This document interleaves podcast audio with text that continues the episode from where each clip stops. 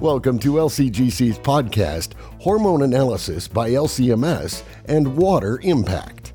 This podcast is brought to you by Millipore Sigma. Millipore Sigma, the U.S. life science business of Merck KGaA Darmstadt, Germany, has 19,000 employees and 72 manufacturing sites worldwide. They also have a portfolio of more than 300,000 products enabling scientific discovery.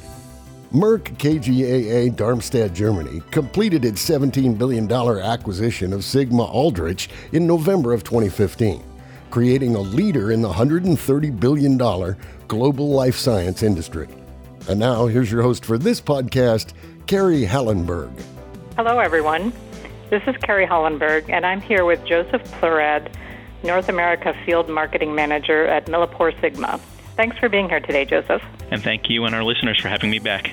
Well, to get started, I know we've heard it before, but briefly, why is water quality important in liquid chromatography and mass spectrometry? Well, as we've indicated in past podcasts, water is probably the most used chemical in a laboratory. In liquid chromatography and mass spectrometry, water is used throughout the application workflow, including sample and standard preparation, as well as in the eluent.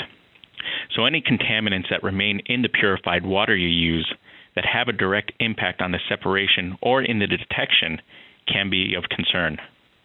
Also, specific to our topic today, if there are any traces or residuals of the molecules you're trying to analyze in the water you're using, you may see some inaccurate results. So, in a nutshell, the quality of water you use is important to avoid interference with the analytes you're measuring or identifying, as well as to optimize the instrument operation. Thanks. And which specific con- contaminants can influence or affect the LCMS process? Well, in addition to making sure that the molecules you're measuring or identifying aren't in the water you use, here are some of the contaminants that need to be managed when doing LCMS. Probably the most obvious are organics. In LCMS, they're typically what you're looking for in the first place. So, reduction to trace levels is key, particularly if the organics are similar to what you're analyzing. Water that's heavy in organics could also cause issues with column efficiency by coating the separation media, resulting in poor peak resolution and shifting peaks. Ions could be a problem as well. As we've discussed in p- previous podcasts, certain metals can create adducts, resulting in a noisy mass spec. Particle free water is important to assure proper flow through the system and with shrinking columns and tubing, as well as improvements and changes to separation media along with higher pressures, the impact of particles clogging in LCMS become even more magnified. And then finally, bacterial contamination is sort of a two headed monster. On one side, they behave as particles, so you do run the risk of blocking and clogging tubing or columns. And on the other side, as the bacteria die off, they leach out and reintroduce various organic and ionic contaminants back into the previously clean water. Uh, switching to the work Millipore Sigma completed, why is there a lot of interest in analyzing for hormones in water today? And how and why did you pick the water samples to analyze? It's a good question. And uh, in the last 20 years or so, there have been quite a bit of attention given to the concepts of what's called persistent organic pollutants in drinking water sources.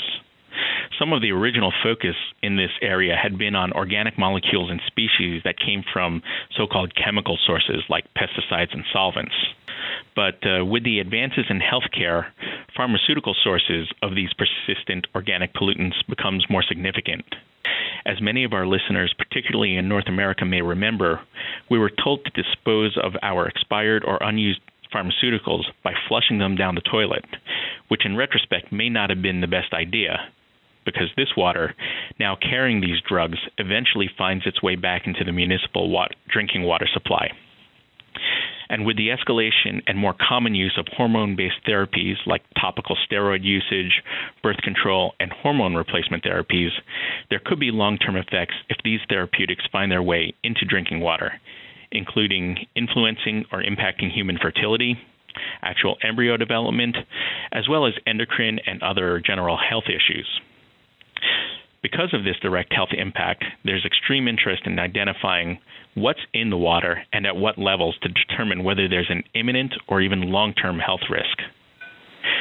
Now, because our lab water systems rely on potable tap water as a feed water source and are used throughout the world, we felt it was important to determine what influence these hormones would have on our ability to provide ultra pure water.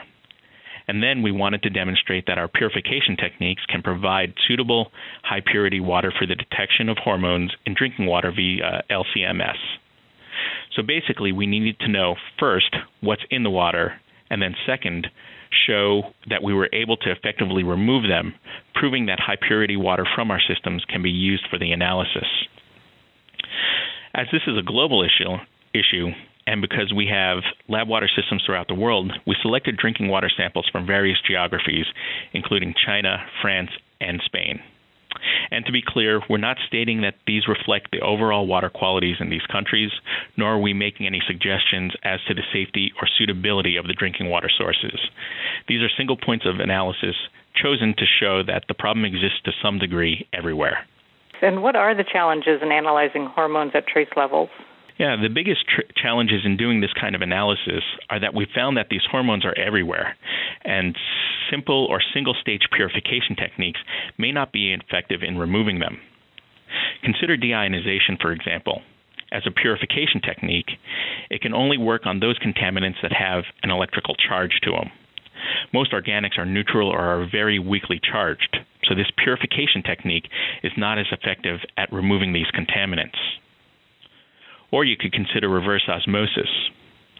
Though this is a so called workhorse in water purification, well operating RO systems will only remove 95 to 99% of the contaminants in the water feeding that membrane. That does mean that in those water systems that have relatively higher levels of these persistent contaminants, you can expect to see some residual uh, residual contaminants post purification.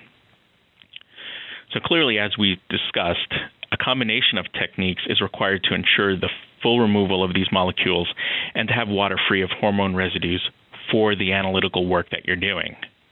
And in this case, we can consider purification that includes activated carbon, reverse osmosis, UV photooxidation of organics, and then ion exchange.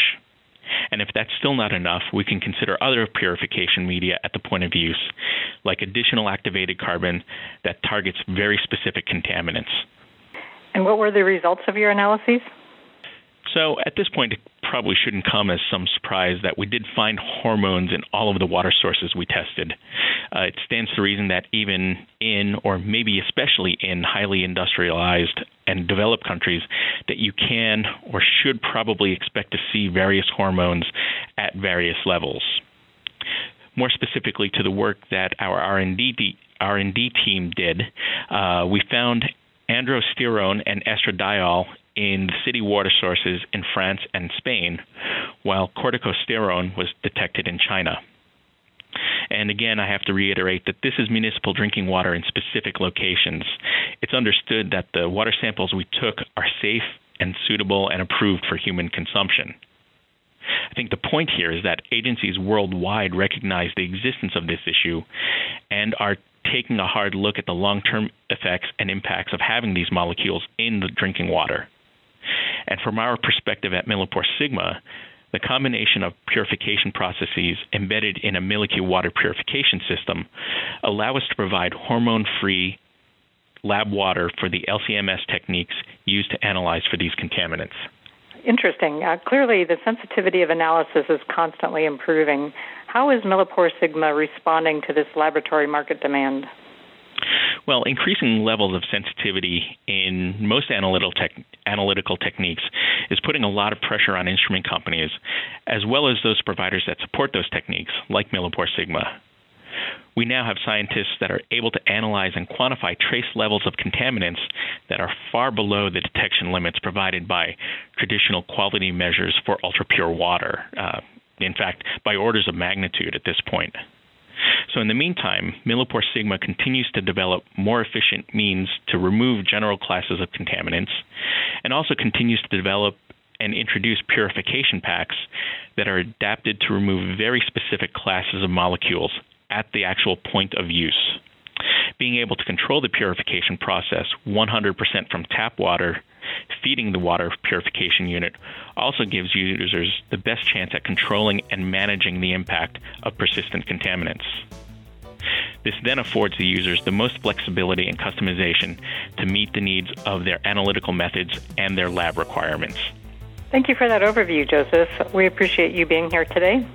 This has been Carrie Hollenberg. Thanks to everyone for listening.